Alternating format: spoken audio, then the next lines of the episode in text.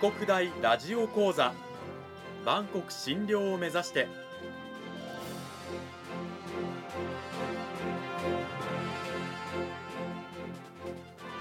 番組タイトルにある万国診療とは世界の架け橋を意味する言葉です。この番組はアジアの十字路に位置するここ沖縄にある沖縄国際大学で日々どのような研究や教育が行われているのかを発信していく番組です。案内人はラジオ沖縄アナウンサー小橋川響が務めます。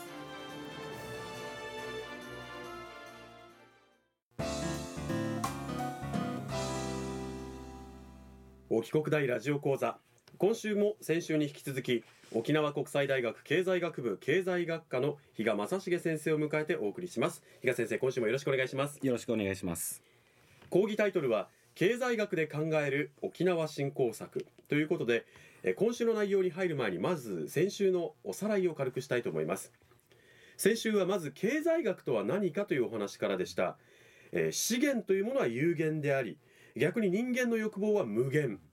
じゃあその有限な資源をどう活用して社会の福利を高め、まあ、経済社会の発展に結びつけ我々の欲望を満足させていくか。それを考えるのが経済学ですというお話をしました。じゃあそのために重要なのは何なのかということでそれがインセンティブ動機づけなんです。というお話。例えばスーパーなんかで言えば、まあ、売れ残った惣菜の値段をね下げていく。20%オフ半額なんてなると、えー我々は手を伸ばす。うん。惣菜を買っていく。うまい動機づけをしているんだ。という話をしました。あるいは制度設計が大事なんですよ。という話から、えー A 君と B 君に一つのケーキをうまく切り分けて公平な量にするにはどのような制度設計が必要なのかというお話もありました。さあ比嘉先生それを踏まえた上で今週はどういったお話になるんでしょうか？はい今週はですね、えー沖縄のお振興策について、えー考えてみたいと思います、はい。えー先週のおお話では経済学とは何かという話をしましたので、えー今週はですねえー経済学という学問、まあ、ツールを使ってですね沖縄の振興策のあり方について考えてみたいなというふうに考えて思っております。はい。あの具体的にまず沖縄の経済の現状というのはどういうどうなんでしょうか？あのまずお伝えしておきたいのはですね、えー沖縄の経済今はあの非常に好調で、えー推移をしています。例えばですね、えーいくつか例題を出しますとお実質経済成長率ですね、えーこれを見てもお全国の平均が0.9%というところに対して沖縄は3.2%と。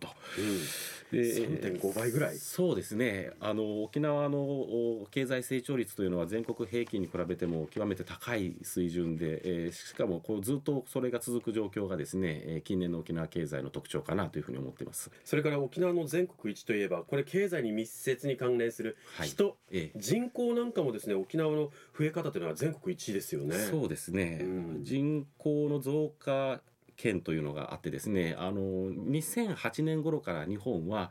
えー長期の人口減少局面に入ったというふうに言われています。うんえーこれはこの先ですね、えー継続的に人口が毎年減っていくというそういう時代に2008年あるいは9年頃からですね入ったというふうに言われています。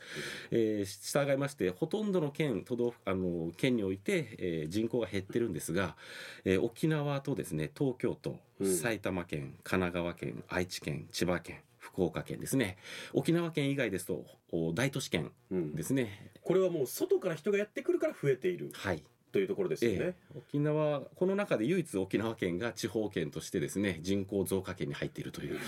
え非常に特徴的な状況に今なってます。ねなってますよね。あの日本は2008年頃から人口が減少するという時代に突入しています、えーこれは、えー人口推計というものがあるんですけども、はい。予測ですね。将来人口がどれくらい、えー減っていくかという予測がありまして、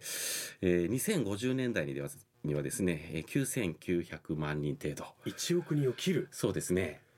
で2060年代になるとお9000万人も切って8800万人程度まで人口が減少していくという予測があります。たった10年1 5 6年ほどでさらに1000万人は減る、えものすごい減少の仕方ですよね。えそうですね。あのこれから先人口が減るということを前提にえーいろいろな制度設計をしていかないといけない、まさに今その制度設計をどうあるべきかというのを考える時期に来てると思います。あの人口人の数っていうのはこれはそのまま国の力に直結する問題ですから、はい。国力がどんどん減少していくということにつながるわけですよね。はい、えー可能性としてはですね当然その一人当たりの生産力を上げるとか、うん。えー技術革新ですとか、えーもろもろいろいろな政策をすることによって、えー経済力を維持するということは、えーもちろんあの可能性としては、えー十分に考えられるんですがうん。一方で人口が減っていくということはですね、えーそのお国のあるいはその地域の市場がどんどんどんどんこう縮小していくとうん。いうことになりますので当然負の影響もお受けざるを得ないのではないかと思います。そうですね。人の数という社会を維持する基盤が、えー減っていくわけですから、ええ。一方で今アジアって非常にこう発展してきてますよね。はい。その発展に人口が減少していく日本がこうどう対応していくのかええっていう課題なんかもありますよね。はいさてじゃあ制度設計を考えていかなきゃいけない中で具体的に今どんな制度設計がされているんでしょうか？はい、えー沖縄ではですねさまざまな、えー振興策のがなされているんですが、えー例えばですね、えー特区制度というものがあります。はい。で特区制度というものはあの経済特区ですね、えーにその地域が特区というところに認定されますとさまざまな税制面の優遇措置を受けられると。まあ、原理原則で言いますとですね例えば特区制度に認定されると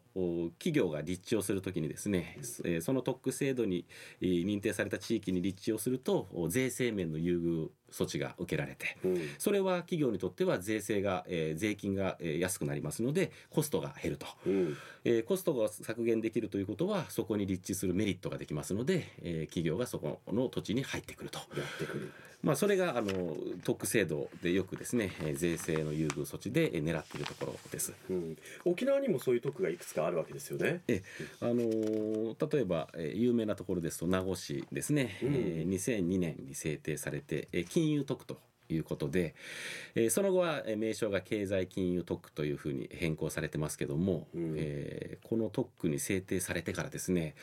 平成30年の時点で、えー45社ですね。まさにこのインセンティブ設計によって税制優遇措置が得られる。それによってそこに立地したくなって、えー企業が誘致されると、うん。まあ、こういった政策が実施されています。その他にも県内の特区で言えば国際物流特区なんかが各地にあったりして、はいこれもまた企業がやってくるそして雇用の創出にもつながったりしてるわけですよね。そうですね、まさにここもインセンティブ設計ですよね。で、そこで企業が立地をすれば、えその企業がそこで雇用をお生むと。で、そこの地域の人たちがそこのえ職場で働くことによって所得を得る。所得を得たものがまたその地域地域で使われる。という形で経済が回っていくということですね。現在も県内にはこう有効な、まあ、地域産業の政策が、はえ特区という形でいろいろあるわけですが、え先生が考える新しい沖縄振興のあり方、これら以外のというのはどういったものがお考えでしょうか？はい、えーまず今あの沖縄県の方がですね、えーこれまでの沖縄振興策についてのお総点検作業というものをやってですね、えー何が有効で何が有効でなかったのか